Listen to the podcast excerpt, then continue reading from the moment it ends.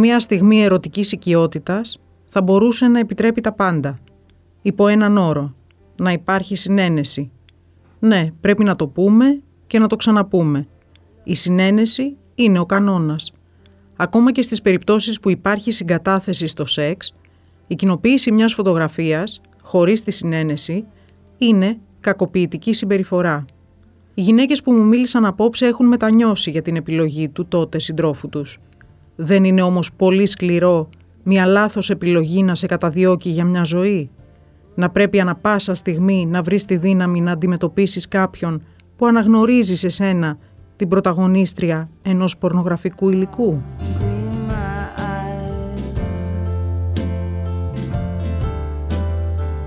Ελένη, πώς άρχισαν όλα; Πριν από δύο χρόνια ενημερώθηκα μέσω ενός γνωστού μου ότι υπάρχει προσωπικό μου υλικό σε μία ιστοσελίδα στο διαδίκτυο και όταν του ζήτησα να μου στείλει το link, διαπίστωσα ότι πράγματι ήμουν εκτεθειμένη μαζί με δεκάδες άλλα κορίτσια σε προσωπικές μας στιγμές. Αυτό είχε αναρτηθεί σε ιστοσελίδα, σε ιστοσελίδα με πορνογραφικό περιεχόμενο; Τι είδους site ήταν αυτό; Ήταν ένα site ανταλλαγής πληροφοριών, το οποίο είχε συγκεκριμένα διάφορα δωμάτια. Σε ένα τέτοιο room ήταν εκτεθειμένο το δικό μου υλικό και ουσιαστικά αυτή η σελίδα υπάρχει στον αφρό του διαδικτύου, δεν βρίσκεται καν στο dark web. Μπορεί ο καθένας να έχει πρόσβαση σε προσωπικό υλικό εκατοντάδων κοριτσιών. Αισθάνθηκα βαθιά ντροπή, αισθάνθηκα εκτεθειμένη ότι υπάρχουν εκατοντάδες ανώνυμοι χρήστες οι οποίοι βλέπουν αυτό το υλικό και μπορούν φυσικά να το χρησιμοποιήσουν χωρίς εγώ να μπορώ να κάνω κάτι. Και το ίδιο κιόλας βράδυ πήρα τη δίωξη τηλέφωνο και εκείνοι με προέτρεψαν να απευθυνθώ στο αστυνομικό τμήμα της περιοχής μου. Οι ίδιοι μου είπαν ότι δεν μπορούσαν να κάνουν τίποτα γι' αυτό, ότι δεν έχουν τη δικογραφία μου. Έπρεπε πρώτα να σχηματιστεί δηλαδή δικογραφία για να μπορούν οι ίδιοι να κινήσουν τη διαδικασία με εντολή εισαγγελέα. Και ανέτρεξα στο πλησιέστερο αστυνομικό τμήμα της περιοχής μου, στην Κρήτη, για να υποβάλω μήνυση. Δεν είχες μιλήσει με την οικογένειά σου; Δεν είχα μιλήσει με την οικογένειά μου, κίνησα τη διαδικασία μόνη μου. Ε, ωστόσο, μετά απευθύνθηκα για βοήθεια και το προσπαθήσαμε όλοι μαζί. Στον πρώην σύντροφό σου μίλησες; Όχι, δεν μίλησα. Δεν έχω επικοινωνήσει μόνο μέσω της δικογραφίας. Τι θα του έλεγες αν τον είχες μπροστά σου, Ελένη; Ένας άνθρωπος που υπήρξε σύντροφός σου, τον αγάπησες, το άνοιξες στην καρδιά σου, μοιράστηκες πράγματα μαζί του Ακριβώς, ότι εμπιστεύτηκα έναν άνθρωπο απόλυτα, πρώτα την ψυχή μου και έπειτα το ευάλωτο σώμα μου και εκείνος με πρόδωσε με το χειρότερο τρόπο. Ουσιαστικά με εξευτέλισε και με εξέθεσε στα μάτια δεκάδων ή εκατοντάδων άλλων ειδωνοβλεψιών. Είναι, ήταν πολύ, είναι πολύ κακοποιητική αυτή η πράξη. Στη συνέχεια τι έγινε; Πέρασα ένα μεγάλο διάστημα κατά το οποίο δεν ήθελα να βγαίνω από το σπίτι, είχα αυτοκτονικούς ιδεασμούς, αισθανόμουν ότι το υλικό αυτό το έχει δει ο καθένας και έχει ο καθένας πρόσβαση σε αυτό, ακόμα και όταν κατέβηκε από το διαδίκτυο έπειτα από δικές μου ενέργειες, αισθανόμουν ευάλωτη, αισθανόμουν ότι αυτό θα με επηρεάσει αργότερα στο εργασιακό μου περιβάλλον. Δεν προσπάθησα να ανακτήσω τη χαμένη μου δύναμη κυρίως μέσω της ψυχοθεραπείας. Και με τη δικαστική οδό Πώς προχώρησες; Είμαστε δύο χρόνια μετά το περιστατικό. Ε, δεν έχουμε κάποιο νέο μέχρι στιγμής. Περιμένουμε πότε θα οριστεί η μέρα της δίκης, ούτως ώστε να μπορέσω κι εγώ να βρεθώ απέναντι στο θήτη και να το αντιμετωπίσω. Κοιτώντας πίσω, στη σχέση σας, στον άνθρωπο αυτό, πιστεύεις ότι ήταν ένας άνθρωπος που σου έδινε σημάδια; Σίγουρα στους ε, ανθρώπους αυτούς υπάρχουν πρώιμα σημάδια κακοποίησης, τα οποία δεν είναι ορατά και ειδικά όταν ένα κορίτσι είναι ερωτευμένο.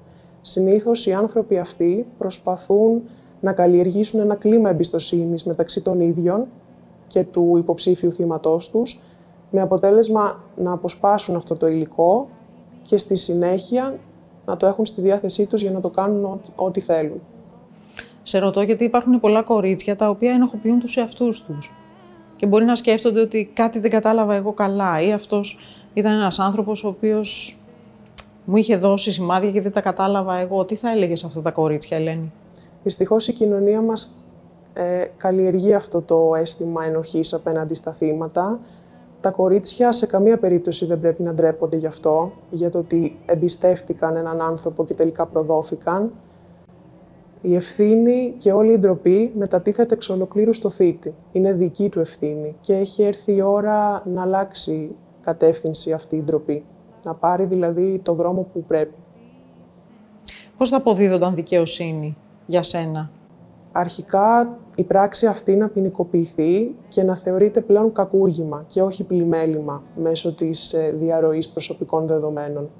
Θα έπρεπε να είναι πολύ πιο αυστηρή η νομοθεσία απέναντι σε τέτοιες πράξεις για να λειτουργήσει αποτρεπτικά και για να προστατευτούν τα κορίτσια με έναν πιο αποδοτικό τρόπο. Η Μαρία έχασε τη δουλειά της εξαιτίας της φωτογραφίας μιας προσωπικής στιγμής που διέρευσε ο πρώην φίλος της. Τη βρήκε τη δύναμη να κάνει μια νέα αρχή, όμως κάθε φορά που θα γνωρίζει ένα σύντροφο νιώθει ότι θα πρέπει να του δίνει εξηγήσεις. Μαρία, θέλω να μου πεις πώς ξεκίνησαν όλα. Είχα μία σχέση με έναν άνθρωπο. Ε, σίγουρα τον έβλεπα σοβαρά, δεν ήταν μία περιστασιακή σχέση. Και μετά από λίγο καιρό, ε, από τη στιγμή που αυτή η σχέση για τους δικούς μου λόγους δεν πήγαινε παραπέρα, ε, μία φίλη μου με κάλεσε και μου είπε ότι κυκλοφορεί ένα βίντεο ερωτικού περιεχομένου στο οποίο είμαι κι εγώ. Κατευθείαν απευθύνθηκα στη δικαιοσύνη. Βρήκα τη δύναμη δηλαδή να καλέσω τη δικηγόρο μου και να κάνουμε κάποιες κινήσεις. Απευθύνθηκα και στη δίωξη ηλεκτρονικού εγκλήματος, οι οποίοι με βοήθησαν πάρα πολύ έτσι ώστε να ψάχνουν όλα τα site ε, και βρήκανε πού είχε ανέβει και να πάρουν διάφορα ίχνη έτσι ώστε να μπορέσουν να δω ποιοι αφότου το είχαν πάρει από τα social, το ανέβασαν σε διάφορες σελίδες. Του είχες ήδη ζητήσει να χωρίσετε; Ναι, του είχα ζητήσει να χωρίσουμε. Είχα προσπαθήσει να του πω να διαγράψει και το συγκεκριμένο βίντεο και έφτασε στο σημείο από το συγκεκριμένο βίντεο να χάσω ακόμα και τη δουλειά μου, να ντρέπομαι να κυκλοφορήσω. Πήρε τεράστια, τεράστιες διαστάσεις το όλο θέμα και μου δημιουργήσε γενικά στη ζωή μου πάρα πολλά προβλήματα. Ε, μου στέλνανε άσχετη μηνύματα, μου λέγανε ότι θέλουμε να κάνεις και σε εμάς το ίδιο. Ε, ήταν άνθρωποι που προσέβαλαν το ήθος μου.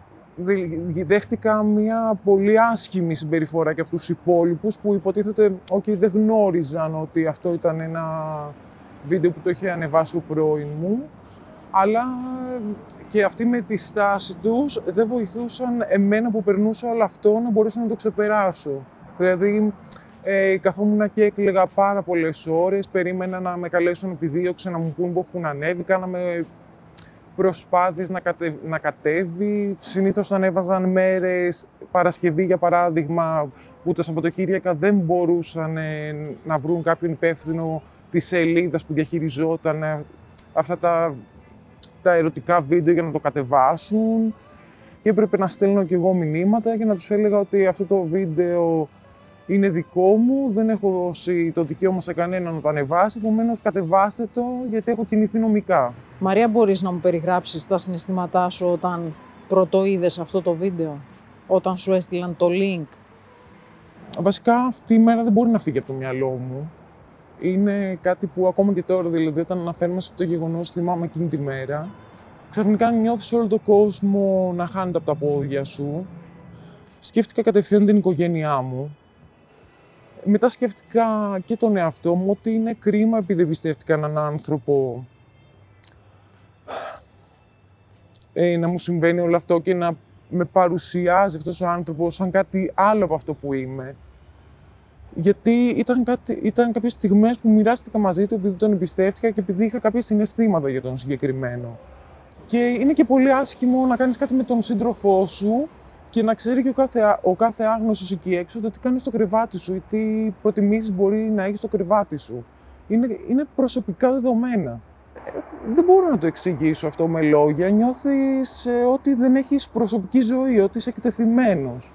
Νιώθεις ότι αυτό το υλικό είναι κάτι που σε καταδιώκει εντός εισαγωγικών, δηλαδή σε μια επόμενη σχέση που θα κάνεις. Νιώθεις ότι πρέπει να το πεις ή σε ένα νέο εργασιακό περιβάλλον. Φοβάσαι μήπως αναπαραχθεί εκ νέου; Ναι, το φοβάμαι πάρα πολύ αυτό και εννοείται ότι δεν ξέρεις και ο επόμενος σύντροφός σου πώς θα, θα εκλάβει το γεγονός ότι κυκλοφορεί ένα βίντεο ερωτικού περιεχομένου. Είναι πολύ δύσκολο για μια κοπέλα αυτό, γιατί ε, η κοινωνία μας είναι πολύ σκληρή και με τις γυναίκες ακόμα. Δεν έχει αλλάξει το γεγονός ότι μια γυναίκα μπορεί να κάνει ό,τι θέλει στο κρεβάτι της. Ε, και στο εργασιακό περιβάλλον σίγουρα. Ε, ανά πάση στιγμή μπορεί κάποιος να στείλει αυτό το βίντεο και να χάσει τη δουλειά σου ή και να καταστρέψει μια καριέρα χρόνων που έχεις μοχθήσει για να αποκτήσεις αυτή την καριέρα. Όπως και στη δική μου περίπτωση. Τους το έστειλε ένας άγνωστος, δεν τον γνώρισα εγώ το συγκεκριμένο κύριο, απλά τους το έστειλε και έτσι αποφάσισαν ότι πρέπει να, να με απολύσουν. Υπήρξε δηλαδή μεγάλη αναπαραγωγή. Υπήρξε πολύ μεγάλη αναπαραγωγή και γενικά μου έκανε κακό σε όλους τους τομείς. Ε, το μόνο θετικό της υπόθεσης ήταν ότι είχα τη στήριξη της, της οικογένειάς μου, που άλλες κοπέλες μπορεί να μην την έχουν αυτή τη στήριξη. Με δυσκολία βέβαια τους το ανέφερα, αλλά είχε πάρει τέτοιες διαστάσεις. Επομένως αναγκάστηκα να μιλήσω και στους γονείς μου, γιατί δεν ήθελα να το μάθουν από κάποιον ξένο. Και ευτυχώς οι γονείς μου ήταν δίπλα μου, με αγκάλιασαν και με στήριξαν.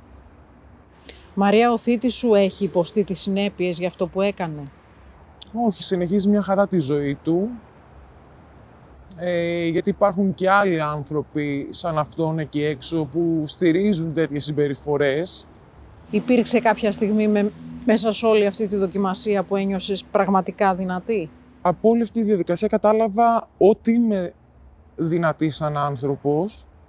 Ε, γι' αυτό δεν θέλω να μιλήσω αυτή τη στιγμή για το πόσο δυνατή είμαι εγώ συγκεκριμένα, γιατί κάποια άλλη κοπέλα μπορεί να μην είναι τόσο δυνατή όσο είμαι εγώ. Εκεί που πρέπει να σταθούμε είναι ότι όλη η κοινωνία πρέπει να είναι ενάντια σε όλους αυτούς τους δράστες και όχι στη δύναμη. Δεν έχει σημασία να μιλήσω για το πόσο δυνατή είμαι, γιατί ξέρουμε πόσο δυνατή θα είναι η επόμενη κοπέλα. Τι μπορεί να κάνει, αν θα μπορούσε να το κυνηγήσει ή αν μπορεί να, κάνει, να βλάψει τον εαυτό της.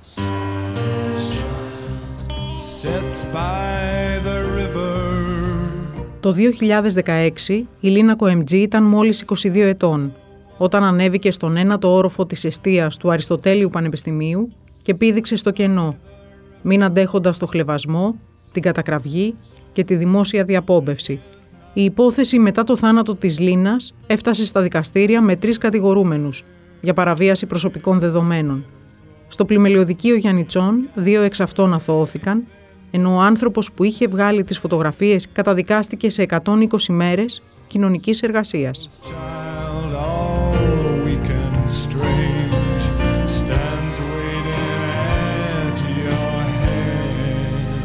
Υποθέσεις εκδικητικής πορνογραφίας έχουν συγκλονίσει όλη την Ευρώπη.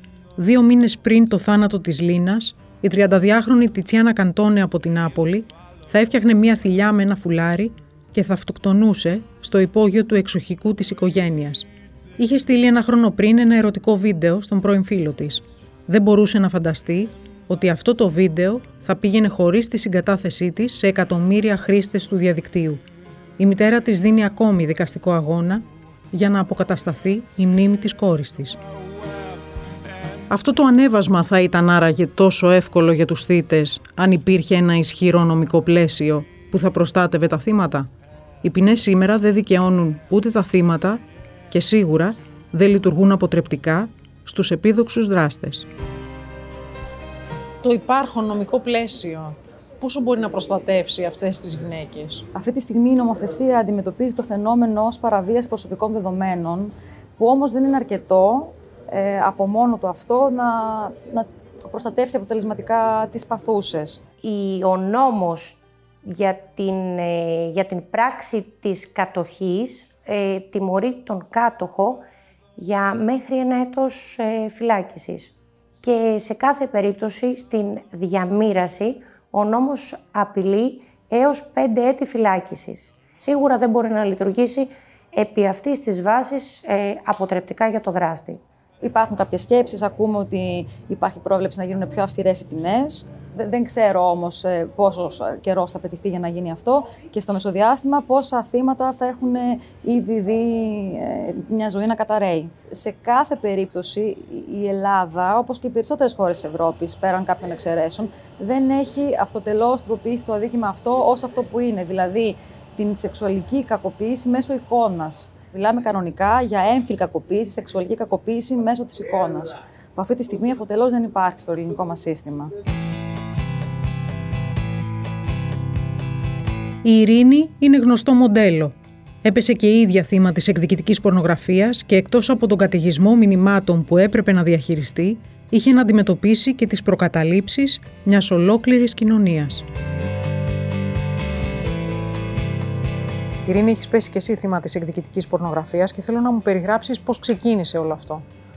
Μία μέρα ξαφνικά ε, βλέπω ένα μήνυμα στο Instagram από έναν άγνωστο. Βλέπω να γράφει τέτοια είσαι κι εσύ και ήταν θολή φωτογραφία γιατί ήταν στα spam. Πάταω επάνω, παθαίνω σοκ, καταλαβαίνω κατευθείαν από ποιον διέρευσε και μετά την επόμενη μέρα μου έστειλαν καταρρυπάς ε, άκυρη για αυτή τη φωτογραφία.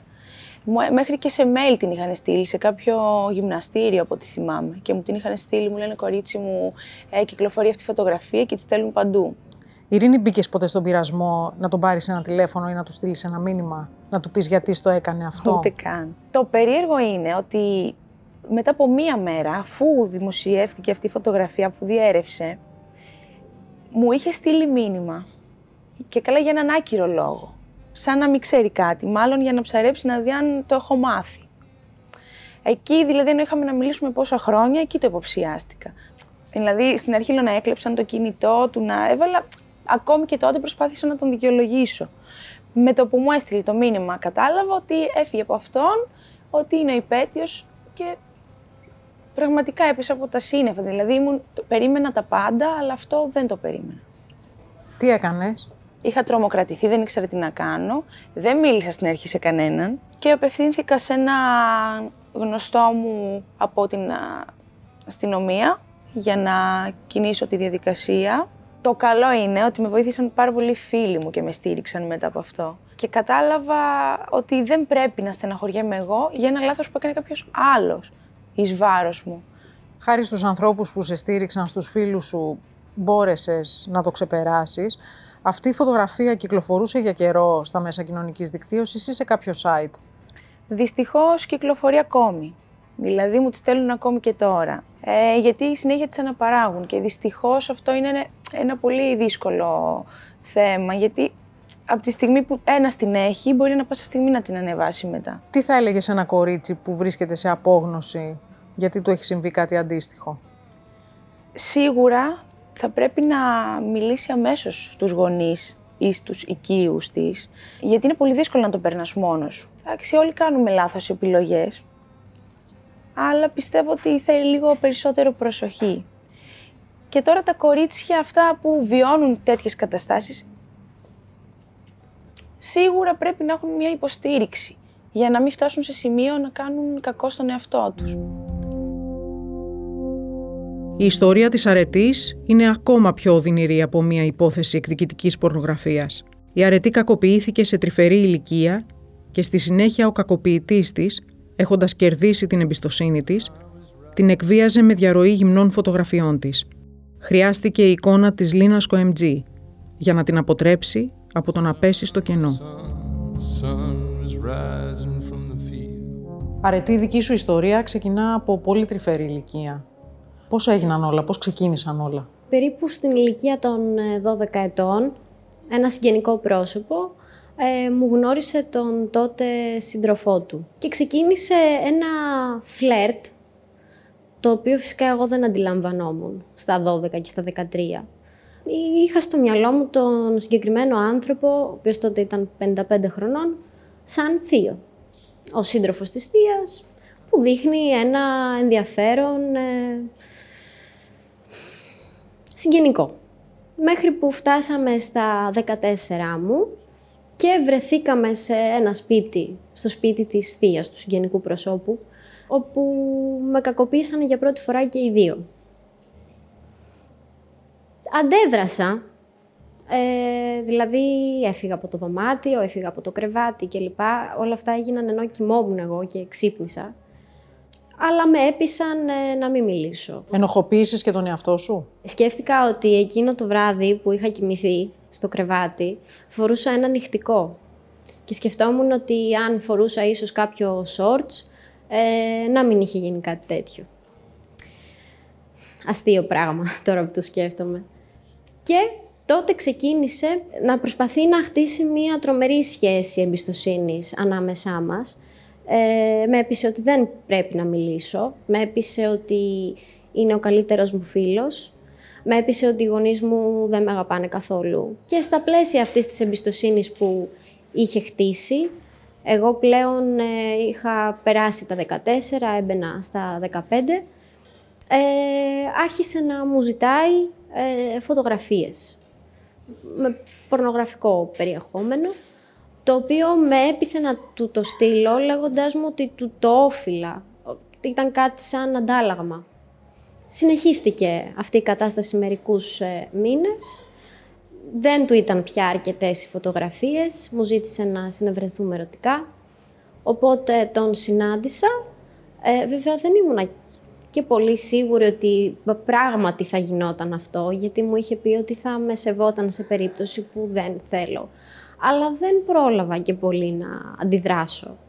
Ε, γιατί μπήκα στο δωμάτιο ε, και ε, στα πλαίσια ερωτικού παιχνιδιού, όπως μου είπε ότι το έκανε, μου έδεσε τα μάτια και με έδεσε με σκηνή. Δεν ήταν με τη συνένεσή μου.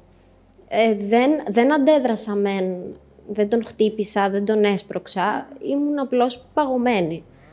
Άπραγη εντελώς. Με, με πείθη βεβαίως ότι το ήθελα. Μου λέει, έτσι είναι αυτά, είναι δύσκολες οι πρώτες φορές, αλλά το ήθελες, το ξέρω ότι το ήθελες. Αλλά μετά δεν του έφτανε αυτό και άρχισε να μου ζητά να συνευρεθούμε ερωτικά και με άλλα άτομα. Ε, και κάπου εκεί εγώ άρχισα να συνειδητοποιώ ότι σίγουρα δεν πρόκειται περί αγάπης. Εφόσον με πιέζει τόσο πολύ, δεν νοιάζεται για μένα. Έφτασα σε ένα σημείο να, να θέλω να αυτοκτονήσω. Χαρακτηριστικά μία μέρα ήμουν σε ένα διαμέρισμα στην Αθήνα ενός συγγενικού προσώπου και είχαν φύγει όλοι και πήγα να πηδήξω από τον μπαλκόνι. Δεν το έκανα, δηλαδή ευτυχώς δεν το έκανα. Ε, σκέφτηκα τότε τη Λίνα, την Κοεμτζή. Τη Λίνα Κοεμτζή. Ε, και είπα ότι δεν θα φτάσω σε αυτό το σημείο για κανέναν. Στην τελική, αν οι γονείς μου ρίξουν τις ευθύνες σε μένα, ε, δεν πειράζει. Ε, δεν θα χάσω τη ζωή μου για κανέναν. Πότε αποφάσισες να τους μιλήσεις, Αρετή; Όταν πια οι πιέσεις του είχαν γίνει πάρα πολύ έντονες για ερωτική συνέβρεση και με άλλους και μου απαιτούσε και φωτογραφίες με πολύ ακραίο περιεχόμενο. Μίλησα στη μαμά μου και τότε ήμουνα Δευτέρα Λυκείου πια. Ε, πήγαμε αμέσως ε, στην αστυνομία. Βέβαια, για περίπου ένα χρόνο ντρεπόμουν πάρα πολύ τους γονείς μου. Δεν άντεχα καθόλου να είμαι στο ίδιο δωμάτιο μαζί τους. Ένιωθα τρομερές ενοχές ότι εγώ ευθυνόμουν για αυτή την κατάσταση.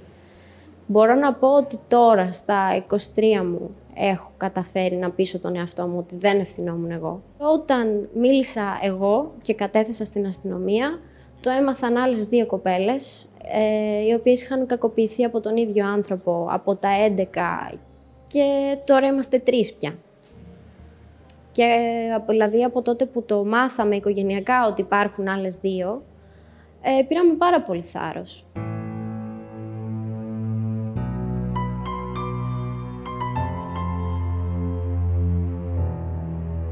Και εκτός από τα σημάδια της κακοποίησης που καλείσαι να σβήσεις από την ψυχή σου, πρέπει να σβήσεις και τα σημάδια της εκδικητικής πορνογραφίας από ένα χανές διαδίκτυο. Αυτό ίσως ήταν ε, το πιο τραυματικό. Γιατί δίνω πανελλήνιες πια και έχω μία αισιοδοξία μέσα μου ότι πλέον όλο αυτό έχει, πάει, έχει μείνει πίσω. Ε, θα ξεκινήσω τη ζωή μου από εδώ και πέρα όπως τη θέλω εγώ. και είμαι πια πρώτο έτος ε, φοιτήτρια και καλούμε το 2018 να πάω για πρώτη φορά στον ανακριτή. Και εκεί ενημερώνομαι από τους γονείς μου ότι το καλοκαίρι του 2017 είχε λάβει ο πατέρας μου στο προσωπικό του προφίλ στο facebook και η αδερφή του φωτογραφίες μου, τις οποίες είμαι ανήλικη, τις οποίες αναγνωρίζω πολύ καλά και είχα μοιραστεί μαζί του γιατί ήταν κατά παραγγελία όλες, ε, από ένα ψεύτικο προφίλ. Νομίζω εκεί ότι και πάλι θα ξεπεραστεί η κατάσταση, ότι ήταν ένας τρόπος εκφοβισμού, ε, επειδή πλέον η νομική οδός ε, ήταν είχαμε αρχίσει ήδη να τη διανύουμε. Ε, αλλά αυτό το πράγμα δεν σταμάτησε. Ε, έφτασα σε ένα σημείο να έχω καθημερινά μηνύματα στο facebook και στο instagram από ψεύτικα προφίλ, ε, στα οποία μου έστελναν αυτές τις φωτογραφίες και μου έλεγαν ε, στείλε μας κι άλλες αν δεν θέλεις να τις δουν, ε, να τις στείλουμε στη δουλειά σου, στους φίλους σου, πράγμα που έχει γίνει. Ο τρόμος που μου προκαλούσε καθημερινά ε, αυτό το πράγμα ήταν, ήταν τρομερός. Ήταν χειρότερο από την κακοποίηση. Μπορείς να συγκρίνεις, μπορείς να πεις τι είναι αυτό που, που σε στιγμάτισε, που σε έκανε να νιώθεις έτσι. Η κακοποίηση στα 14 και στα 15 ήταν σε μια ηλικία που ακόμα δεν έχεις χτίσει τη συνείδησή σου πολύ καλά. Τώρα όμως που Προσπαθώ να, να μπω στον εργασιακό τομέα, να φτιάξω τη ζωή μου όπως θέλω εγώ. Και έχω συνεχώς το φόβο των φωτογραφιών αυτών στο dark web. Είναι, είναι, σε εμποδίζει να κάνεις τα πάντα. Αυτές οι φωτογραφίες από τη στιγμή που ε, βγαίνουν στο ίντερνετ μπορεί να τις έχει οποιοδήποτε. Ε, αυτό το πράγμα δεν νομίζω ότι σώζεται. Και εκεί που νομίζεις ότι έχεις ξεπεράσει το βιασμό, την κακοποίηση, τα πάντα, ξαφνικά έρχεται αυτό και σου κόβει κάθε ελπίδα που μπορείς να έχεις για το μέλλον. Και κάποια στιγμή έφτασα στο αμήν. Ε, είπα ότι δεν αντέχω άλλο τη ζωή μου να την ορίζει ο άνθρωπος που μου την κατέστρεψε. Είχα πάρει ένα βιβλίο στον καναπέ και διάβαζα ελίτη και διάβασα τον πολύ γνωστό στίχο την άνοιξη, αν δεν τη βρεις, τη φτιάχνεις. Βοήθησαν και οι συγκυρίες ε, με τον Παναγιωτόπουλο και είπα τέρμα, τώρα θα τα πούμε όλα. Δεν έχει σημασία που δεν είμαι διάσημη, δεν έχει σημασία που δεν με ξέρει κανείς. Ένιωσες ότι έχεις φωνή. Ναι, θα δείξω τη φωνή που έχω και αν είναι η κατάσταση να πάρει το δρόμο της, θα τον πάρει είναι πολύ άδικο να ενοχοποιούμε τους εαυτούς μας για κάτι για το οποίο δεν έχουμε φταίξει. Φυσικά έχουμε πολλά στερεότυπα ακόμα να αφήσουμε πίσω μας. Στην τελική, αν το δεις ρεαλιστικά, πρόκειται απλά για, για γυμνό σώμα. Δεν καταλαβαίνω γιατί πρέπει να ντρεπόμαστε γι' αυτό.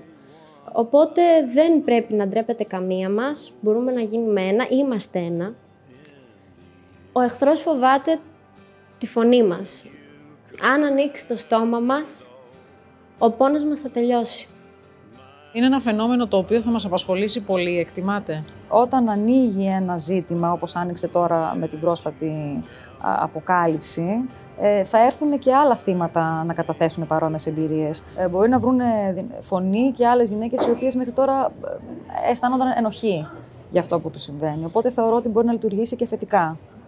Και σίγουρα όσο η τεχνολογία προοδεύει και όσο είναι ανεξέλεγκτη η χρήση και δεν υπάρχει ένα θεσμικό πλαίσιο που να περιορίζει, ναι, θα μας απασχολήσει παραπάνω.